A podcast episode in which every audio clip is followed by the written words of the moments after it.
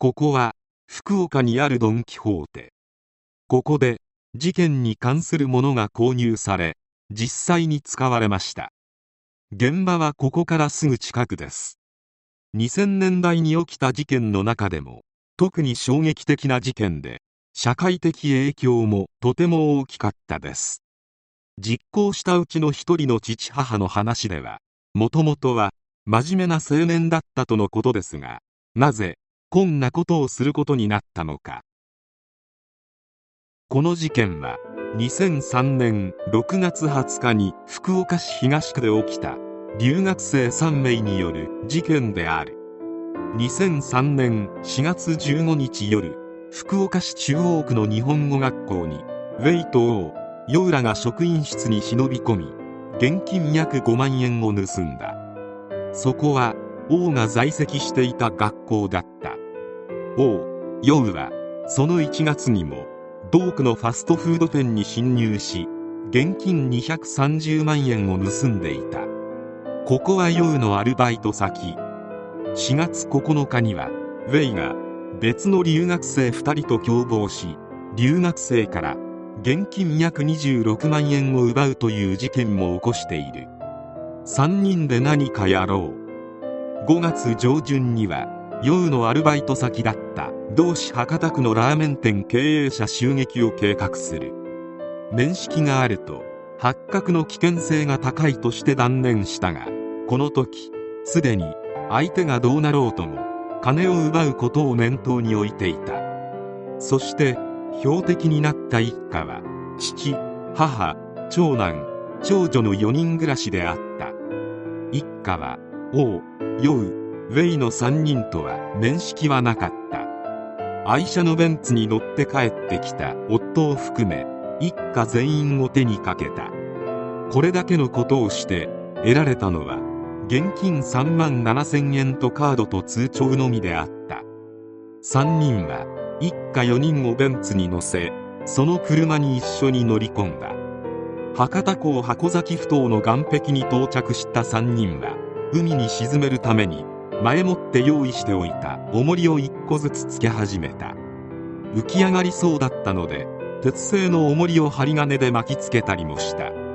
後始末が終わった後そのままベンツを運転して久留米市に向かった。ベンツはブリヂストン久留米工場クラブハウスの専用駐車場に乗り捨ててあるのが発見されている。3人はベンツ放置後 JR 久留米駅から福岡に戻った。手順は完璧だったと思ったのも束の間20日午後博多港箱崎埠頭付近の沈めたはずのものが次々と発見された。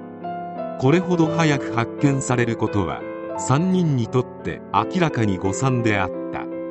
使われた手錠は台湾製でレバー操作をすれば簡単に取り外しができる金属製のおもちゃ鉄アレイはそれぞれ福岡市内にあるドン・キホーテで売られていた。この店の防犯カメラにそれらを買った人物が映し出されていた。その映像から似顔絵が公開されると日本語学校の生徒が同級生に酷似していると証言。ここで王とその交友関係が現れるようになった。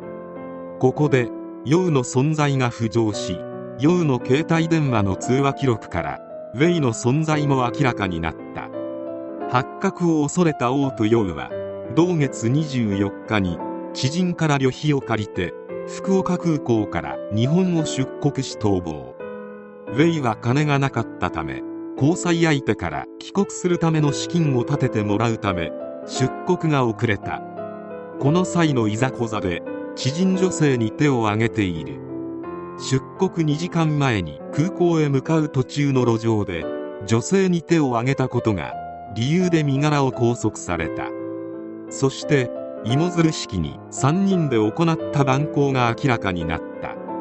逃亡した2人も中国の公安当局に身柄を拘束されることになった。なぜ面識もない一家を狙ったかというと駐車場がベンツだったため金持ちそうだったから。との理由であった。また俺は中止を何度も訴えたが聞き入れてもらえなかった。俺のせいではない。とお互いになすり合いを始めたため正確な供述も取れなかった。王と陽に関しては中国で捕まったため後半はそちらで行われた。遺族に向かって急に土下座したり日本語で何回も「すいません」と謝るなど異様な後半となったが頭を下げれば済むと思っているのかと遺族は憤った。3人のうちの1人陽の父母は事件と息子についてまずは日本の被害者のご家族に対して非常に申し訳なく思っています。息子が起こした事件については記者からの連絡で知りました。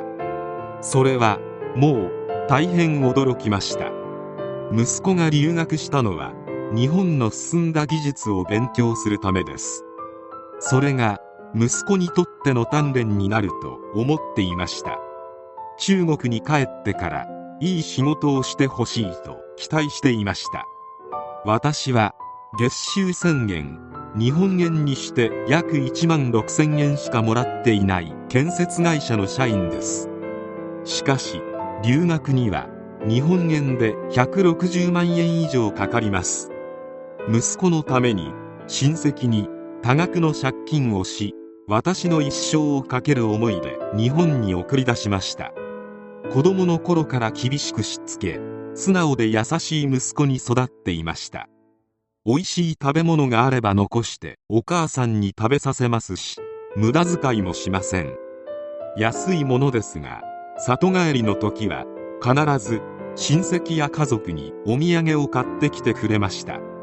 こちらも節約して美味しいものを食べなくても息子に仕送りしようと考えていました。これは世界中の親はみんな同じ気持ちのはずです。日本への留学にあたり父親は陽に3つのことを告げていた。いくら生活が大変でも辛抱すること。よく勉強をすること。そして日本の法律をきちんと守ること。である。高校生で優秀な生徒に贈られる賞を何度ももらっていたなど陽は本当に優秀だった。だからこそ父は留学に際して日本円にして約240万円を工面していた。父は陽が日本に行って半年ほど経った頃に生活費にするようにと日本円で70万円を送っている。すると授業の後に週6日はパン工場でアルバイトをしているからもうお金は送らなくていいと言われそれ以降は送金していない。父母に金銭面で迷惑をかけたくないからとあの事件を起こしていたとしたらと父は振り返ったが実際は友人などの影響で遊興費がかさむようになり誘われるまま同じ留学生を狙った悪事に手を染めるようになっていたのだった。やがてそれらの犯行グループの縛りから抜けることができなくなり今回の事件に関わってしまったというのが実情である。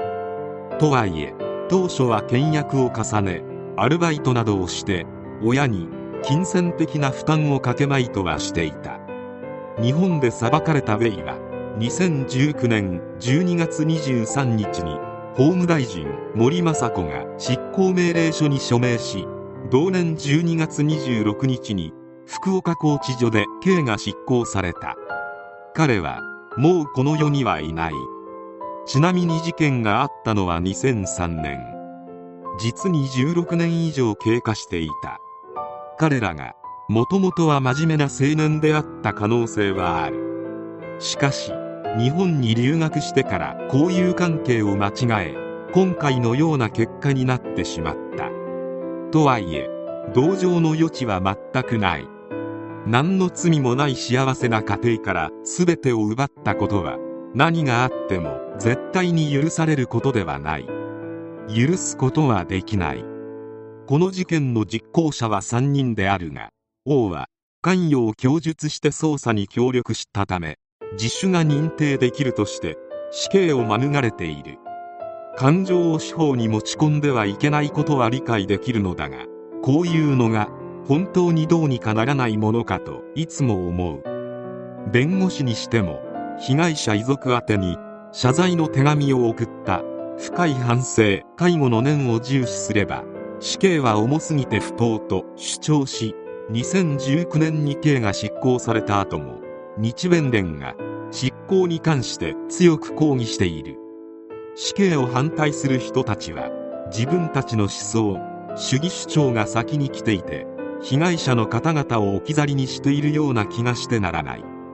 一度彼らに遺族のことをどう思っているのか詳しく聞いてみたい。